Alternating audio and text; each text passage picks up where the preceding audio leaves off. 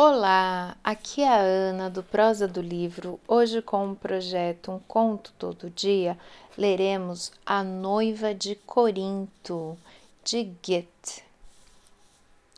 De Atenas provindo a Corinto, chega um jovem que desconheciam, como hóspede em domo distinto. Os dois pais sempre se recebiam, ambos desde cedo, o moço e a moça Noivo e noiva já se prometiam. Mas será ele também lá bem-vindo, se boas graças nunca conquistou? Com seus gentios é pagão ainda, e o da casa em Cristo batizou. Nova fé que fulge, contra o amor insurge, qual erva daninha logo se arrancou. A casa inteira repousa, é tarde, pai e filha, só a dona domina, que recebe o moço com boa vontade. Logo, o melhor quarto ela lhe destina, uma ceia ostenta, bem alojá-lo tenta, depois diz boa noite, sai em surdina. Entretanto, o apetite é perdido, farta refeição posta a despeito. Extenuado, dos comes abstido, mesmo vestido se faz ao leito. Quase ele cochila, mas a porta estila, esgueira-se ao quarto um afeito. Ao clarão da luz, vê-se insinuar pelo quarto moça virginal, brancos véus a acobertar, cingindo a fonte preto ouro chal tão logo vislumbra no canto a penumbra, espanta, mão alva eleva ao alto. Sou por acaso estranha, diz ela, que do hóspede nem tenho notícia? Ah, assim mantém-me eles na cela. Por isso cometo a inconveniência. Prossiga dormindo, me esquivo, vou indo, saio como vim, peço licença. Fique, jovem, grita o rapaz, veloz num só pulo de seu tálamo. De seres abaco as oferendas tens, e agora o amor traz teu âmago, o susto te descora. Vem, não vá embora, deleitemos dos deuses o júbilo. Fique longe, mancebo, parado, não me é permitida aventura. Fatal passo, ah, já foi dado. Boa mãe doente, insânia pura, caso convalesça, a promessa faz, que consagra a filha aos céus em jura. De deuses antigo o cortejo, proscrito, a casa silencia logo. Invisível, um uno em adejo, o Salvador na cruz está morto, e o imoleiro não res ou cordeiro, mas seres humanos tem sacrificado. Ele indaga as palavras pesando, que jamais com o espírito desavém. É impossível ter num ermo aposento minha noiva em pessoa ante mim?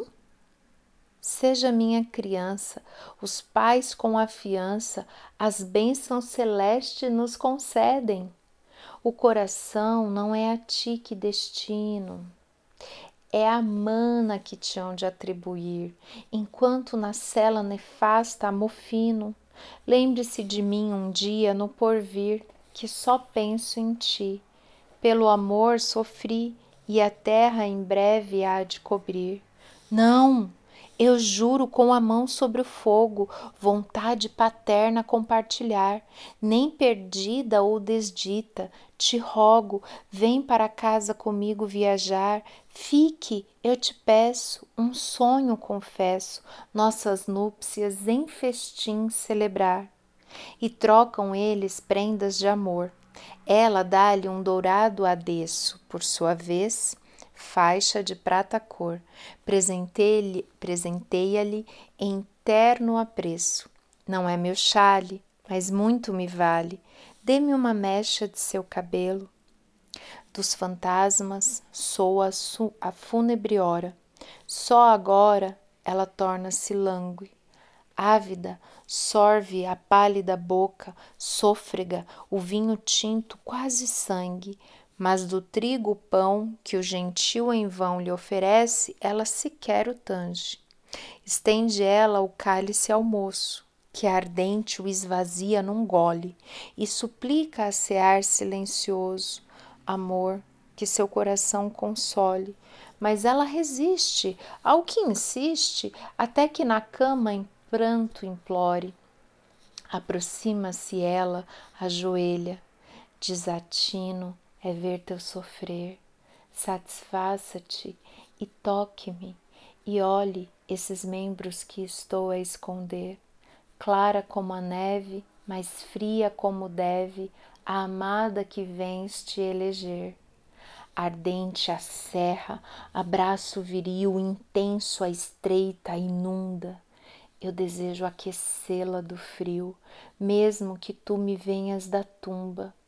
Um beijo fervente, anseio eloquente, não te queima uma, paixão profunda?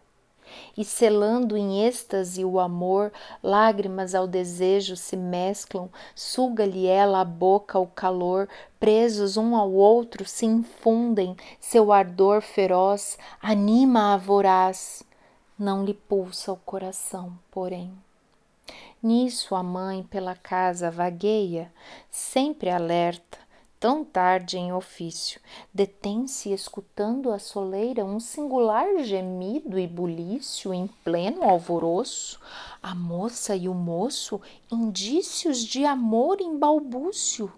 Ela, imóvel, detém-se ao umbral, suspeita, mas reluta uma vez, cisma e apura paixão cabal que evoca sanha cupidez o galo canta, amada, mas noutra madrugada, beijos, beijos, tu vens, talvez. Não contém a raiva ainda longa, a porta ela abre de chofre. Há cá nesta casa songamonga que ao forasteiro se oferece? Entra e ojeriza, ao clarão divisa, Santo Deus, a filha reconhece. O jovem, no primeiro espanto, tenta com o véu a impudente, com o tapete, cobrir-lhe o desmanto, mas ela se ergue logo saliente, como um fantasma que do alto plasma, longa e lenta, plana ao leito. Mãe, mãe, diz com voz de sepulcro, você quer ser desmancha prazer? Tira-me ao tépido e pulcro, me acorda para arrefecer? Como se não basta, quando ainda casta, você cedo ao túmulo me poer? Mas uma lei bem própria me expulsa, me liberta da baldia prisão. A cantilena sacra é insulsa, a mim sequer comove oração, salmodiou sem efeito.